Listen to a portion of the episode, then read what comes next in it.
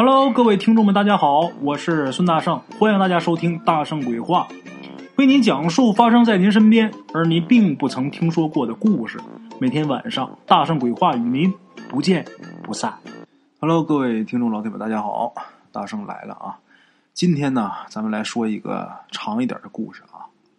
大圣，我这个手机里边啊，微信里有几千个人，这几千个人呢，形形色色，多数啊都是普通听众。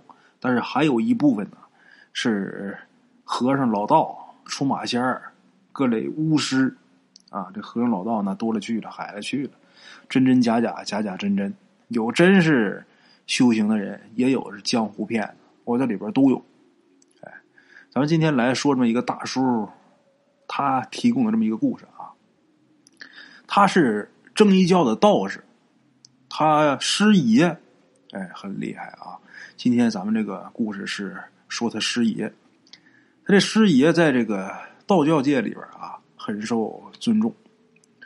可是当年呢，他这师爷干了一件事，这老头啊到死这件事呢也不能释怀，他也不知道这件事他做的是对是错啊。这个事儿呢是发生在民国初年，这老道士呢当时是呃各处云游。随机去做功德嘛。话说有这么一天呢，走到中原的一个村子，他是借住在村外的土地庙里边，看看周围的这个形势。这老道士觉得啊，这个地方风水很好，这个山河秀丽啊，所以呢，这老道决定啊，在这儿多歇几天，休息一下。以这个土地庙为圆心，每天呢，这老道都出去化缘去。顺便啊再欣赏欣赏风景。这个地方人杰地灵啊，风景很美。有时候这老道啊也卖卖福，给人相相面。说白了啊，你甭管是干什么的，你即便是修行的，你是僧人也好，你是道士也好，你吃素吃斋都好，你不是也得吃饭吗？是不是？这些东西你得想辙呀。卖福也是收钱的，但是相面呢呃不要钱。但也不白相，你就是不要钱，你也得给点吃的，你得给点水，哎，最起码的你给口凉水喝吧。这个人呢，要是有本事啊，不怕没有人赏识。画的这个符呢，一时也看不出来功效，这是需要时间的啊。但是相面很准，这个老道啊，他相面准呢，很快就传出去了。这名声啊，人口口相传是最快的，比什么广告都强。哎，这个金杯银杯不如老百姓的口碑嘛啊！这个名声一出去啊，附近就有好多个富户专门请他过去。当然他去也不要钱，不管是有钱人家还没钱人家，他一视同仁，也不要钱。不要钱是不要钱，但是你得管我饭。哎，话说有这么一天啊，有一家地主请他去给他们全家相面。哎呀，这一家人可不少呢。上面啊，老太太、老太爷，还有几个叔叔姑姑，再加上地主两口子，再加上小妾，还有一儿一女。这活干的啊，一天没干完。哎，没干完，到晚上吃饭吧。饭菜很丰盛，都是素菜啊。吃完之后告辞，约好了明天呢继续来相面。今天活没干完呢，明天接着来。从这个地主家往回走，就路过一片田野。这个老道士啊，在路过这片田野的时候，他就发现啊，有一片地里边往出冒黑气，冒一股子黑气啊。仔细看呢，这股黑气又没有了。这老道士自己有点本事啊，所谓是艺高人胆大呀，就准备过去啊，仔细看看到底是怎么回事。可是到那儿他也什么没有发现，他随身也没带什么法器，灵机一动，抓了一把土就回去了。回他这个土地庙，他在那儿借住嘛，这土地庙啊也没有庙祝啊，就他自己一个人在那儿住。所谓借住啊，就是只跟当地的保长说了一声，所以呢，他回去也方便，自己干什么也方便。哎，那他抓一把土回去干嘛呢？他不是回去化验啊。他是做法看看这土有没有什么不一样的。哎，结果呢回去一做法，这土果然不一样。第二天啊，他是早早的就去了跟他约好的那个地主家，昨昨天相面不是没相完吗？今儿早点来。这地主呢很尊敬他，远接高迎。今天他来呀、啊，上来就问地主，他昨天晚上、啊、发现不对的那块地是谁家的地。这地主一听他描述完这个地在哪儿啊，这地主就很自豪，就说啊，我家的呀。啊、这老道士说呀，你美啥呀？那块地鬼气冲天，里边一定有厉鬼。这一句话把地主给吓坏了，不可能啊！这老道士说，还我还能看错吗？我现在啊还不能确定到底是什么厉鬼，我等月圆之夜我再去查看一番。不过事后啊，你得配合我把这厉鬼给除了，要不然呢，你这附近的人呢都得受害。地主一听人家老道这么说，那连连点头。啊，这地主也真行啊！不但他配合，而且当天就把周围有头有脸的这些人呢都给请来了。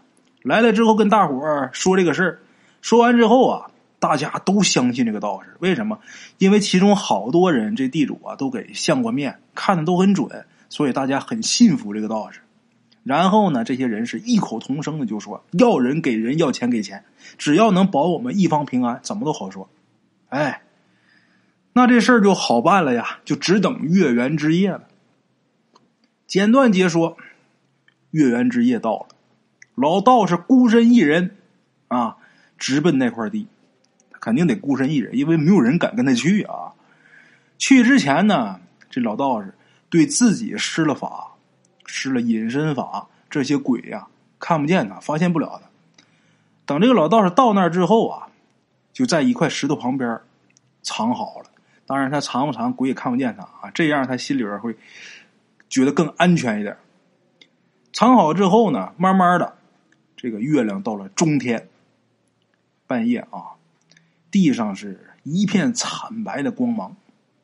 那天没什么风。四周呢，几乎一点声音都没有。老道士啊，这时候他也紧张。你别看他什么都会都明白啊，他照样紧张。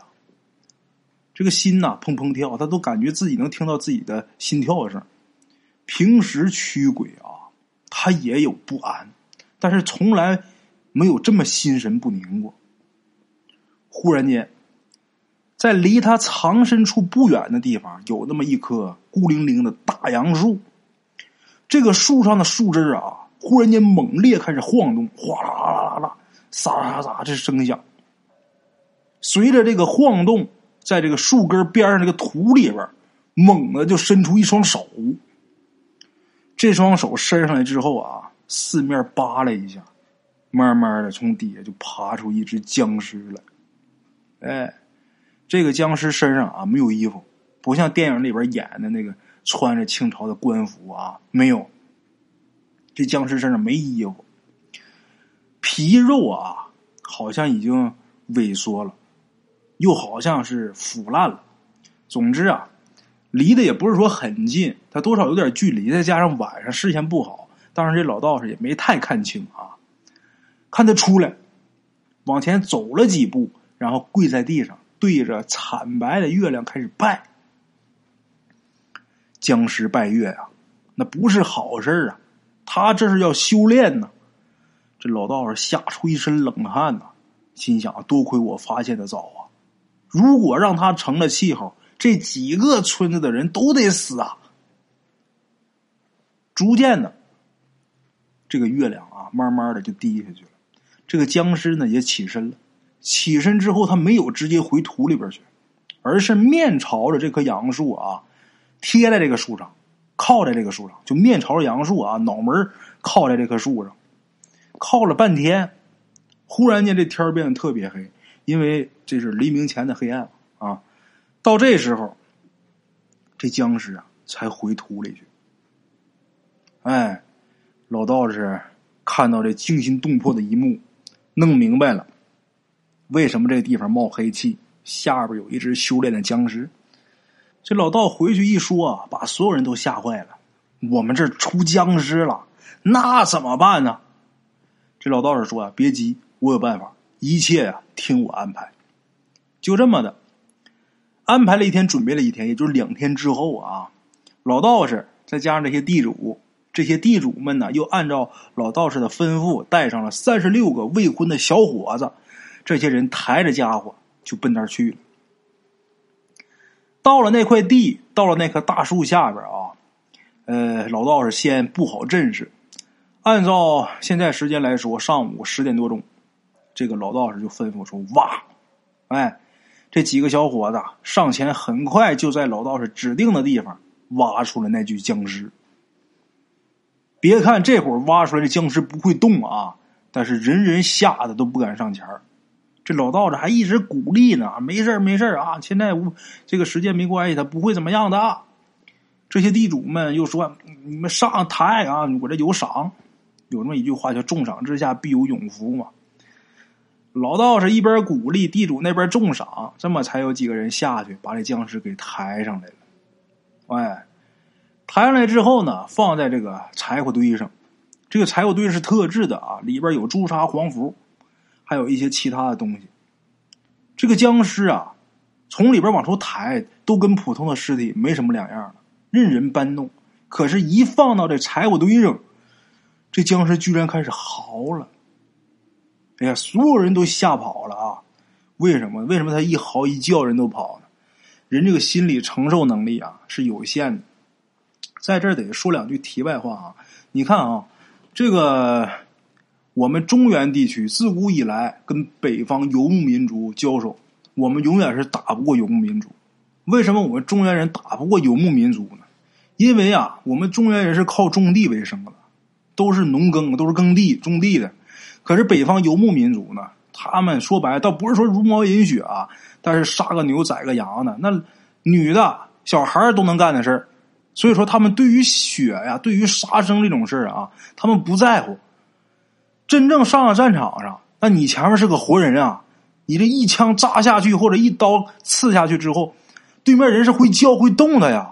首先你这个心理也就受不了了。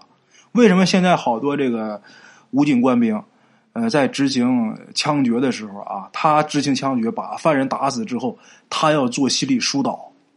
有的时候这心理疏导一做都得做三四个月，做半年。为什么？就是你看好好一个人，我怎么就一下他就死了呢？所以说人这个心理承受能力是有限的。我们中原人打不过北方游牧民族，跟这有老关系了。哎，所以说我们下不去手，人家杀人不当事儿，所以说我们打不过人家。人都有这个心理。这会儿呢，这僵尸一叫啊，这些刚才抬尸首这些人，他刚才不动没事，这一叫吓得呼啦超都跑了。还好啊，这老道士在。这老道士啊，一边喊不用害怕，一边拿火把过去点火去。走到这柴火堆，把火把往柴火堆底下一扔，这柴火堆啊，火就起来了。这僵尸啊，在里边嚎叫挣扎。可是啊，也奇怪，你说也没绑着他，他就是下不来。大伙儿一看他下不来啊，这才啊放点心，远远的啊围着看。可是火正烧着呢，僵尸正挣扎着呢，忽然间有这么一个小伙子啊，拿着一把叉子。这叉子也是他们带来的工具，不是有三十六个没结婚的小伙子吗？其中有这么一个小伙子，拿着这个叉子就冲过去了，几下把这个柴火堆的柴火就给挑散了，然后用这个叉子啊顶到这个僵尸身上，这一顶就给他推下去了，就等于这个小伙子把僵尸给救出火堆了。大伙一看吧，下来了，四散奔逃。这老道士当时也蒙圈，他还没想到啊，拔出桃木剑啊就去追这僵尸。这僵尸呢也奔他来了，跟他交手，没几下这老道士就知道他不是我的对手，这僵尸也明白他不是老道士的对手。可是这老道士心里很急，老道士知道僵尸这个东西啊，行如风啊，动作很快。现在啊，虽然他打不过我，但是可是他要是逃跑了，那谁也追不上。他跑了，在哪一藏找不着他，那他就祸乱一方来啊！老道士担心，可是这僵尸也没跑啊，确切的说没跑远。这僵尸跑没跑？跑就是围着这棵大杨树跑，死活也不离开这棵树。老道心里边高兴啊，继续连续攻击。那个救僵尸的小伙子这会儿还想帮这个僵尸，可是呢被大伙给捆起来，哎，捆起来他拼命挣扎，结果被人给打昏了。哎，现在就剩这僵尸跟老道士单打独斗。最终呢，这僵尸弄不过这老道士，被这老道士一箭穿心。僵尸趴地上嚎啊，死死的抓这个大树不放。老道士一看这机不可失，失不再来啊，没时间准备柴火了，咬破舌尖血，一口血喷过去，这僵尸惨叫一声，然后就剩抽搐了，动不了了，这僵尸就定住了。老道士这会儿啊，把这桃木剑收起来，这桃木剑是他师傅呃，给他留的宝物啊，然后从身上这个挎包里边掏出几张符，放在这个僵尸身上。这几个符有说道啊，然后要来火把，把这几张符点着。这几张符一着，这僵尸的尸身就跟着着。大圣，我分析啊，这符应该是一个汽油符啊，沾火就着，火呼呼的大火苗子，弄都弄不灭。这玩意儿现在有这两下可行了啊，谁家车里边没有？自己开一个符咒加油站，你车来之后我给你写张符，啪扔油箱里边就能干个几千公里啊！呵呵，这我自己来瞎猜的啊。这个僵尸啊身上燃起熊熊大火，这僵尸啊似乎也意识到自己完了啊，这会儿他也绝望了，任凭怎么烧也不动，可能也动不了，就是死死的扒着这棵大杨树，看那样好像很不甘心。哎，这个僵尸被老道给灭了，这些地主们呢都过来跟这老道道辛苦。哎，老道士呢坐地上喘了半天气儿，老道士就说呀，这个事儿没完，这个杨树底下肯定有东西。这个僵尸那个表现能看出来，树底下有东西，来吧，挖出来吧。大伙儿一听还有东西，那挖吧啊！结果没挖多深，就挖出来一具白骨。这副骷髅骨啊倒也没有什么厉鬼的气息，可是为了保险啊，还是把这个白骨也烧了。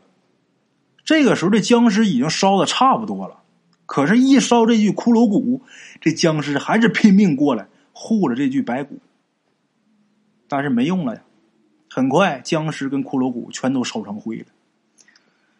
由于刚才太紧张了，包括这老道也是，等回到地主家啊，缓了半天，大伙才想起来。想起来干嘛？想起来问问三蛋儿。这三蛋儿是谁？这三蛋呢，就是刚才救僵尸的那个小伙。大伙才想起来问问三蛋儿为什么吃里扒外啊？难道说救这个僵尸对他有什么好处吗？这个僵尸，这个白骨处理完了，接下来得处理这个人类的叛徒了。哎，弄上来，你为什么要这么干？问这个三蛋儿。三蛋儿说完之后，大伙儿才明白怎么回事啊。话说十年前呢，邻省闹灾，闹大灾。有这么一天呢，地主去城里，晚上回家的时候呢，带回来一个小伙子。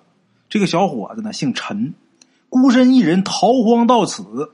哎，这地主看他可怜，看这小伙子心眼好，把他给买回来做长工。那怎么能知道他心眼好呢？因为这小伙子卖身的理由啊，是为了给自己干妈治病，所以才卖身的。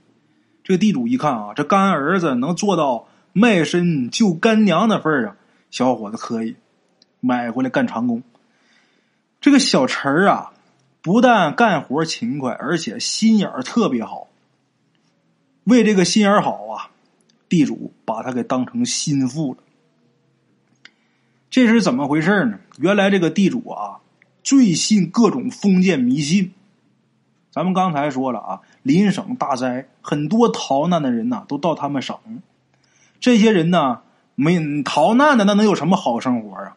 没有好的生活，卫生条件什么都不好，于是饿死病死的相当多。哎，话说有这么一天啊，地主有这么一个堂兄，地主的堂兄啊，早上的时候，也就是四点来钟的时候出门，出门进城，可是呢，碰上撞客了。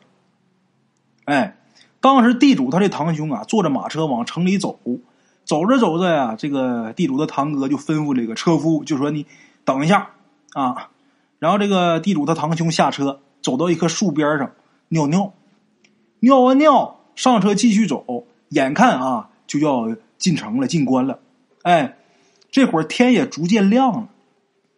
地主尿完尿往车上走，还没上车呢，这车夫就听后脖梗子后面啊嗷老一嗓子，把车夫吓一哆嗦啊，回头一看自己家老爷，就是这地主的堂兄啊，自己家老爷这额头上青筋暴起，眼白啊都变红了，充血了，脸上是鼻涕一把眼泪一把的。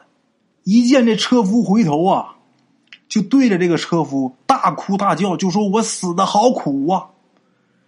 这车夫反应快啊，一看这情况太不对，一翻身就下车了，也不管骡子在哪儿啊，往前就跑。往哪儿跑呢？没往城里跑，因为这会儿城门还没开，他往回跑。刚才不是路过一个村子吗？啊，往回跑。他一边跑一边喊闹鬼了，知道这不对呀、啊。哎，他身后这个老爷呀、啊，也就是地主这堂哥这老爷啊，就追这个车夫。这车夫呢，往前跑。这六十来岁的一个老爷啊，在后边追，跑的还挺快。而且这老爷跑的时候动作很可笑。你跑步吧，正常人跑步，这胳膊你肯定得摆臂啊啊！他不是，他捧着肚子跑。等跑到村里边，也有不少起来的啊，真不错，帮这个车夫啊，把他这老爷给制住了啊。别看这个老头追的时候挺凶啊，这一被控制住，大哭，一边哭一边喊呐、啊，就是大概意思啊，我死得好惨呐、啊，呀，我命好苦啊，我一尸两命啊。先甭管一时几命吧，给弄好，先把老爷给送回家去再说啊。其实在那个小村子的时候就有人说过，就说这是撞客，这是撞上什么遇鬼了。哎，他哎他碰的是不是前几天死村外的那个孕妇啊？听这话茬像。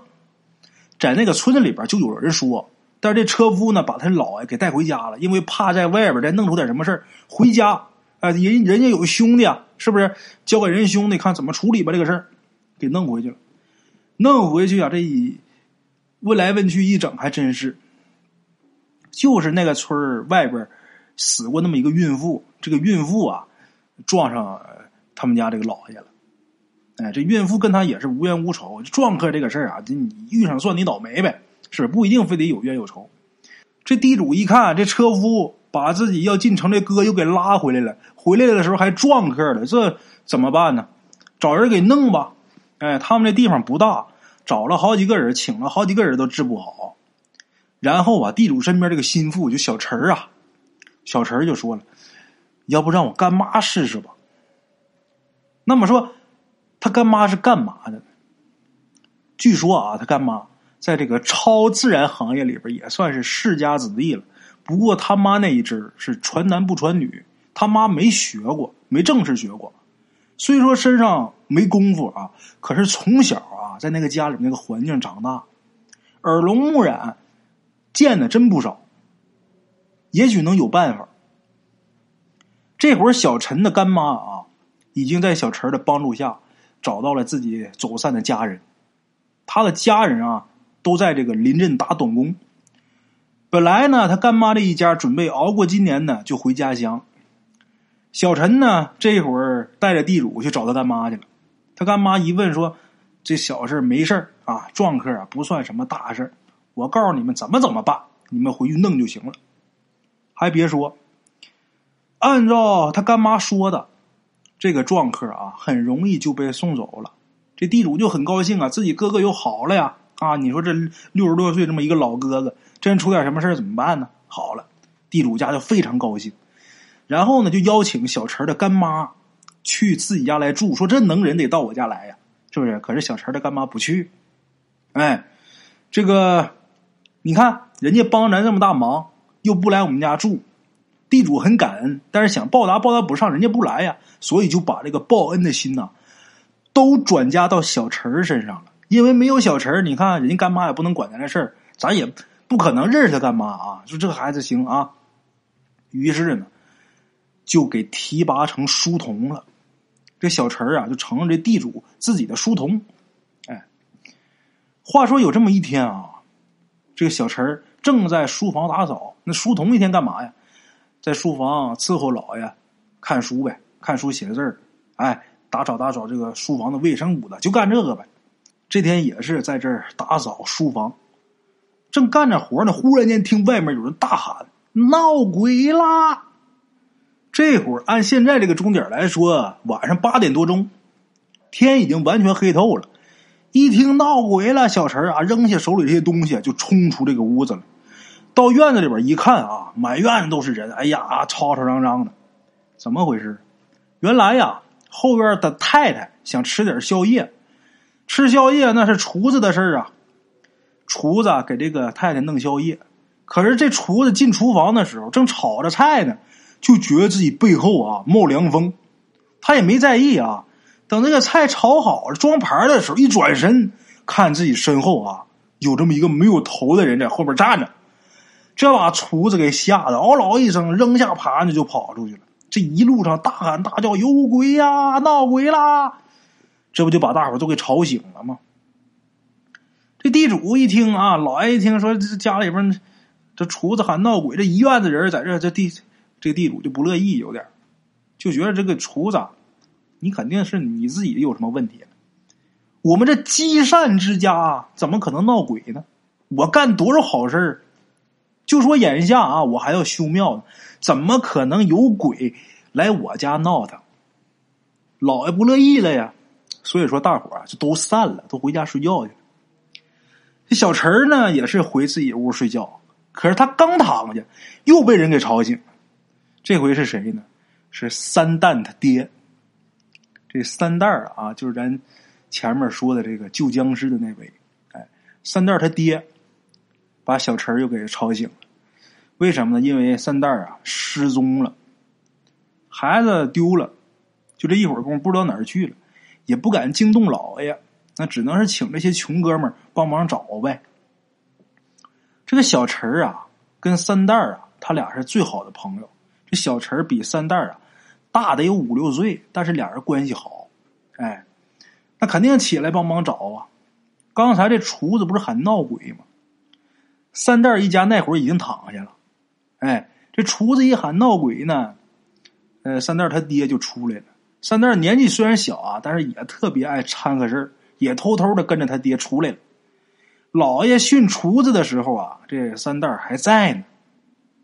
等后面也有人看见这三蛋啊蹑手蹑脚的往外走，大伙都以为这孩子回去睡觉了，谁知道啊，他根本就没回家，这孩子没了。那大晚上大伙赶紧找吧。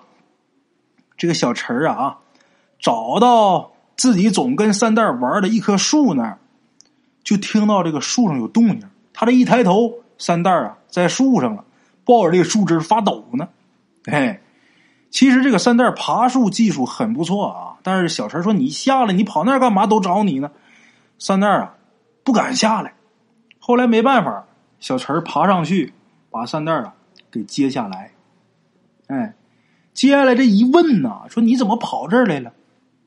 这三蛋说啊，刚才好像是有一个男的就拉着他的手啊把他给带出院子，可是刚一出院子不知道怎么就到树上来了，他也不知道怎么事啊，所以把这孩子给吓坏了，把三蛋送回去，谁都不知道怎么回事，当事人也没文化，三蛋他爹娘也没文化，那孩子回来就行啊，也没说想深究，然后各自的又都回屋睡觉去了。可是谁也没想到第二天小陈又失踪了。哼，那小陈又去哪了呢？小陈自己都不知道，他不是找完三蛋回屋睡觉了吗？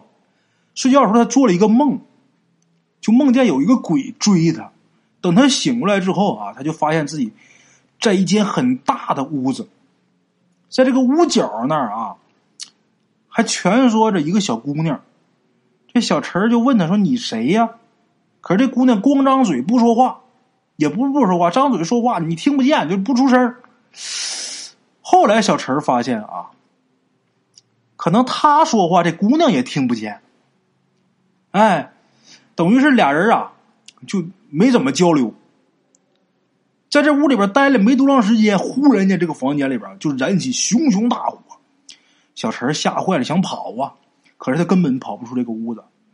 他是男的，本能的就一边躲着这火，一边护着身后那姑娘。哎呀，这可受了罪了啊！半天呢，这火才忽然间退去。这大火退去，两个人劫后重生，都不知道说什么好。你说什么也没有用，就是小陈说这姑娘听不见，这姑娘说小陈也听不见啊。可是俩人没等休息一会儿，忽然间大水又来了，又进屋了，又跟刚才一样啊！哎呀，两个人又是九死一生啊。简断杰说，打那以后每天都这样，水火加工，九死一生，俩人是受了大罪了。要不是小陈拼命护着这个姑娘，估计这姑娘早就崩溃了。哎，就这么的，这一呆，没有一年也有十个月，天天如此啊。话说有这么一天，大水刚刚退去，他俩知道啊，可以休息一会儿。这些日子以来啊，两个人是相濡以沫，虽然还从来没说过话啊，但是都很明白对方的意思了。正休息呢，忽然间一声霹雳，就听耳畔人声嘈杂。咱们话分两头，小陈儿失踪了，地主有点着急。哎，地主除了为小陈儿失踪着急，最让他糟心的是什么呢？还是自己女儿，自己女儿也昏迷不醒。自己女儿昏迷不醒，大夫没有办法，这地主忽然间就想起来小陈儿的干妈了，赶紧就去找小陈儿的干妈，把这事儿一说。小陈干妈有点懵，一听说自己干儿没了，地主家女儿还昏迷不醒，这什么情况啊？啊，可是这跟自己干儿有关的事，我得去看看呢。等到那儿问来问去，就问到三蛋儿呢。三蛋儿啊，就把这事儿跟小陈干妈说了一遍，就说他被一个人给拉出去如何如何，包括厨子撞鬼这些事儿啊，全说了。小陈的干妈一听完之后，直做牙花的，不好办呢、啊、这个事儿啊，哎呀，不好办，可是也得办呢。这个自己干儿小陈啊，必定说对自己有救命之恩啊！小陈不是卖身呢、啊，给他治病嘛、啊，得得得办，让这个三蛋带路。他们就到了小陈找到三蛋的那个地方，在那儿啊，这个小陈的干妈点了一张黄纸，然后四面八方这么一晃一走，等这黄纸烧完再点一张，然后指着一个地方说挖，大伙就开始挖。没一会儿，突然间这些人一声喊，吓得四散奔逃。怎么的呢？原来呀，地底下埋着一具僵尸。这具僵尸手里捧着一个骷髅头。哎，最吓人的呀，是这僵尸啊，血红的眼居然是睁着的。没等小陈干妈发话，跑散了这些人又开始叫。怎么的呢？原来在不远的一棵树上，小陈儿正站在抱着树枝发抖呢。这是冬天，树上都没树叶，光秃秃的。如果说小陈一直在，那刚才大伙怎么就没看见？可是就是没看见。结果这会儿大伙看见了，在这个树上，就好像这些人呐，或者说小陈被别人施了一个什么障眼法似的。哎，大伙都看不见他。这会儿被他干妈这么一弄啊，不但僵尸挖出来，小陈也现身了。大伙把小陈接下来，小陈就赶紧说一下自己的经历啊。这一年来呀、啊，没一年也有十个月，天天水火加工，我跟一个姑娘那受了老罪了。这一说，大伙都不信，就说你真能闹，你昨天晚上走丢的，今天我们就把你找着，哪有一年呢？可是小陈啊，一口咬定就是一年。哎，说还告诉大伙，你们赶紧找那姑娘啊。于是啊，小陈干妈过来了。就说没有一年，这些呀、啊、都是你的错觉。你想想啊，你要真待了一年，你吃的什么，喝的什么呀？小陈一想，哎，也对呀、啊。那那姑娘呢？其实这个姑娘啊，就是地主家的小姐，只不过呢，她这个小姐她身子没在这儿啊，但是她魂儿在这儿。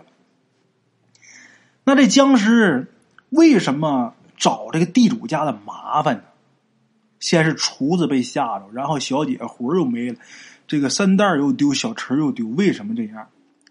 这些都是这个僵尸他干的。这僵尸为什么这么干？就是因为啊，这个僵尸啊相中了他们家这片荒地，要让这地主在这儿给他修庙。哎，地主明白了这是怎么回事的，我家里这些怪事啊都是出自这个僵尸，那现在怎么办呢？把他烧了吗？小陈他干妈就说不行，咱们惹不起他，他不是严格意义上的僵尸，他是半人半尸，他是一个在这儿修行的人，修行到人不人尸不尸，我们惹不起他。哎，这地主一听啊，你说这个玩意儿他要修炼，你想要我修庙，你跟我说这个事儿啊，是不是？你这么闹腾我，但庙我不可能给你修了，所以修庙这个事儿就拉倒了。这个所谓的僵尸啊，也不知道僵尸还是什么会写法的什么人啊，人不人尸不尸的这么一个东西。小陈的干妈又做了一个法，恭恭敬敬的呢把这位给请走了。这个把这玩意儿请走之后，家里边也太平了，这一片乌云散呢、啊、哎，然后这个事儿就告一段落了。大家呢就回去开开心心快快乐乐过日子，该打麻将打麻将，该斗地主斗地主，哎，就完事儿了。可是半年以后啊，这一晃半年，小陈的干妈呀，有这么一天，他这一家啊都已经睡觉了，忽然间被一阵急促的敲门声给惊醒。怎么回事啊？小陈他干妈，还有他儿子啊，还有他呃干妈的丈夫，就小陈的干爹啊，这一家全起来了，开门。门刚开开，一群人就闯进来，进来就问小陈在不在啊？他干妈说不在呀、啊，怎么了？出什么事儿了？事儿很简单，经过那次小陈跟这个他们家小姐这个魂儿，俩人是同甘共苦过了将近一年，当然在他们俩这个世界里是一年啊，别人看就是一天。经过这一段同甘共苦，这小姐啊跟小陈俩人好上了。可是那会儿这小姐啊已经许配人家了，他们是不能在一起的。但是这种事儿啊，你说不让在一起，那控制不住啊，情不自禁呐、啊。所以两个人偷偷有那么几次约会，两个人在一起啊，是动作是越来越亲密，有过搂抱行为，后面啊还有更深的。很不幸，最后一次呢，不小心被人给发现了。发现之后，这个小陈儿被一顿暴打，然后给轰出去了。这个小姐呢就没那么幸运了，为什么呢？因为在当时人来看，这个女孩如果有这种行为，属于是失节。那之前订婚的那个男方肯定是不要她了，哎，这个地主就觉着这是咱们这个家族里边啊奇耻大辱啊，啊，这怎么办呢？最后决定淹死他们，别让他影响我们家族的名望。在南方叫浸猪笼，在他那儿我也不知道叫啥啊，总之也差不多。把这小姐呢绑起来，给塞一个木箱子里边，这木箱里边还放上沙子和石头，然后就给扔河里去了。小陈他是个外乡人呐、啊，被打完之后打个半死，就剩一口气了啊，就是没给打死就是了。然后就跑到这个土地庙去待着去，去住去了。这土地庙也没人管。前面咱说了，三蛋儿跟他关系最好，哎，这三蛋儿呢想去看他，可是呢也被家人给拦住了。在三蛋儿的家长来看啊，小陈那就是一个人渣，他居然勾引人家大姑娘啊，就这么的。几天以后啊，这三蛋实在是担心小陈，所以晚上偷偷的就跑出来了，带了点干粮去看小陈。小陈重伤之余啊，发烧啊，身上有炎症发烧，多亏了三蛋这点干粮啊，他好几天没吃饭，喝点水，吃点干粮，算是补充一下体能。如果说没这点干粮，可能真的就病死了。三蛋啊，在那偷偷的照顾了他一宿，等清晨的时候，这小陈神智恢复了不少。恢复神智之后，第一件事儿就问这个三蛋儿，就说小姐怎么样了？他最关心的就是小姐呀、啊。三蛋儿是一个十多岁的孩子，不知道轻重。这小陈一问他，他哇就哭了，就把小姐被淹死的这个事儿啊，就跟小陈说了。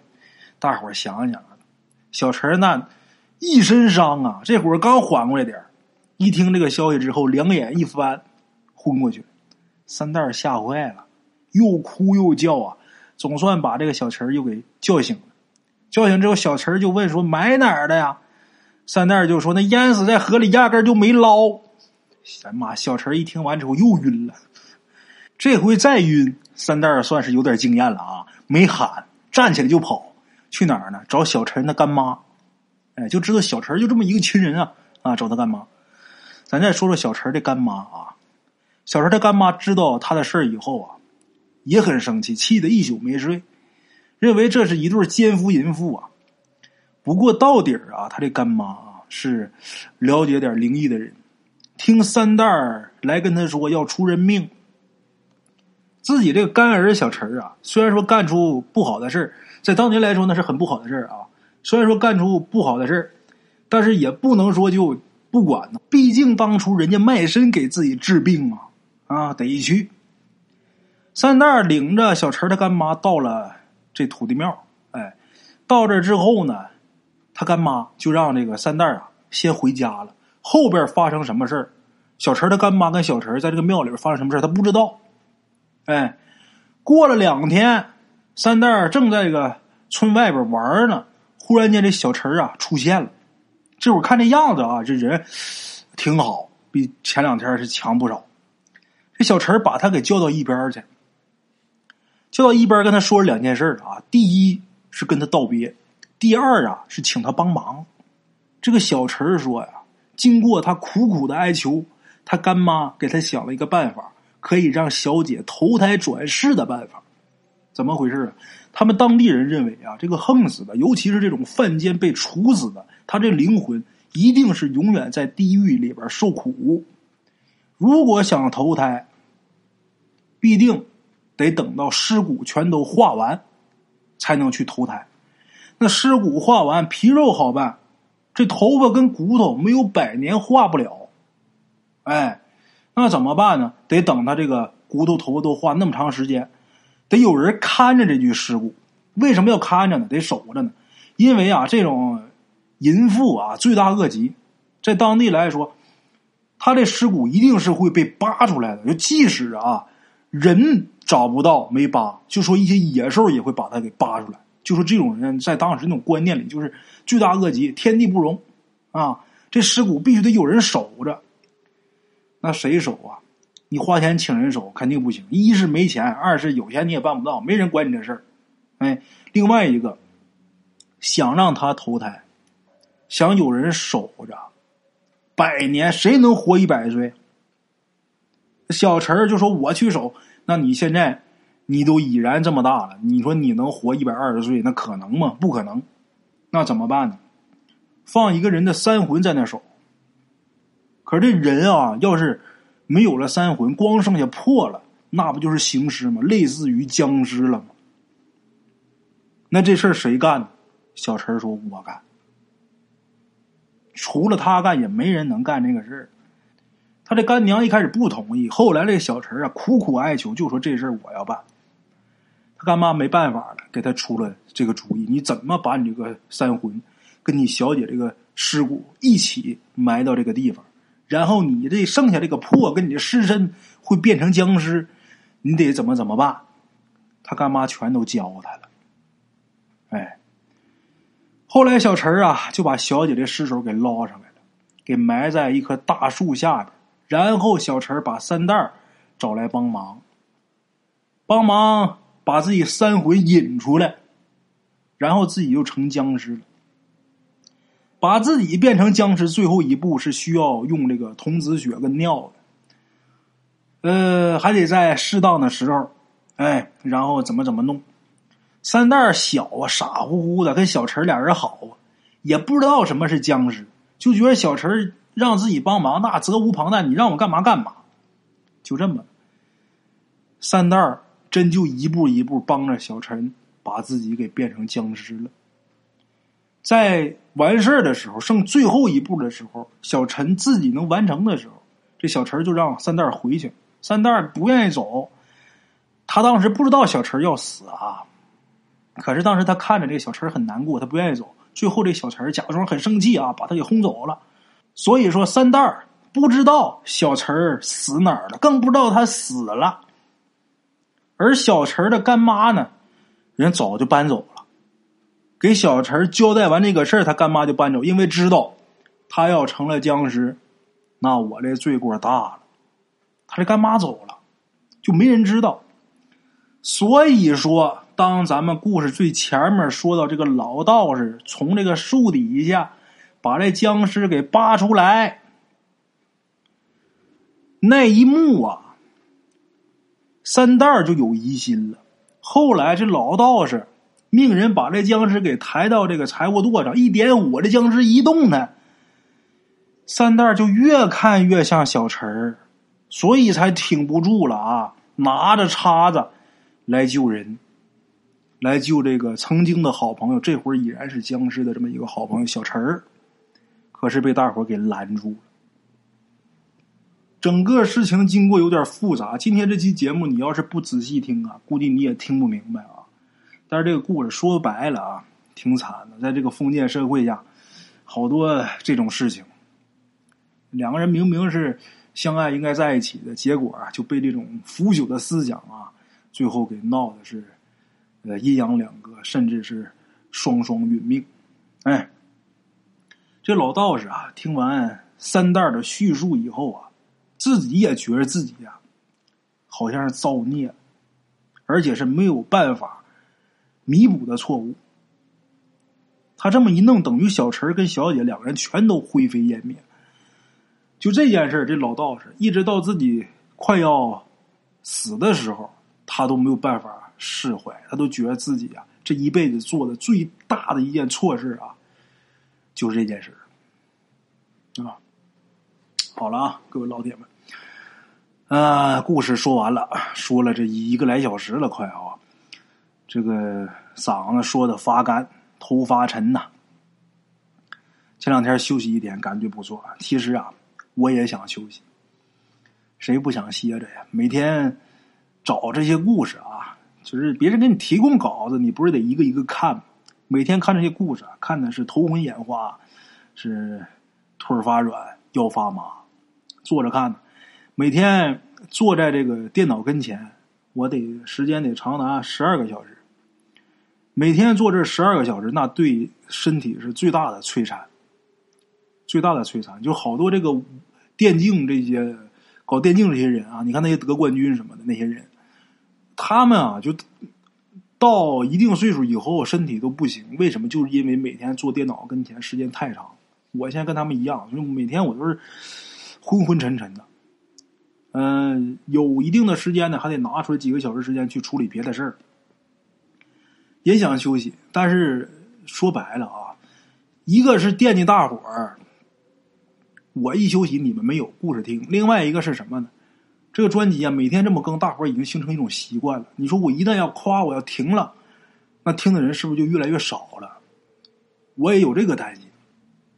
因为这个，所以一直想修啊，也修不上。哎，不修不修吧，大伙儿只要是乐意听就行。嗯、呃，大家在听故事的同时啊，别忘了帮我呃转发一下故事，评不评论的先扔一元啊。大伙儿帮我转发一下故事，有条件的给打赏打赏，这就是对我最大的支持了啊。好了啊，今天故事就到这儿，明天同一时间搭上鬼话，不见不散啊。茶楼人影错落，用声音细说神鬼妖狐，用音频启迪人生，欢迎收听大圣鬼话。 Hello 大家好，我是主播孙宇，跟他吃完了饭，然后就回到张老师的课室上啊。喜马拉雅百度搜索大圣鬼话，跟孙宇孙大圣一起探索另一个世界。那天山女子独守枯城，也只是感谢鬼友们，感谢鬼友们，感谢鬼友们一路陪伴，大圣鬼话见字如面。欲知后事如何，且听我下回分说。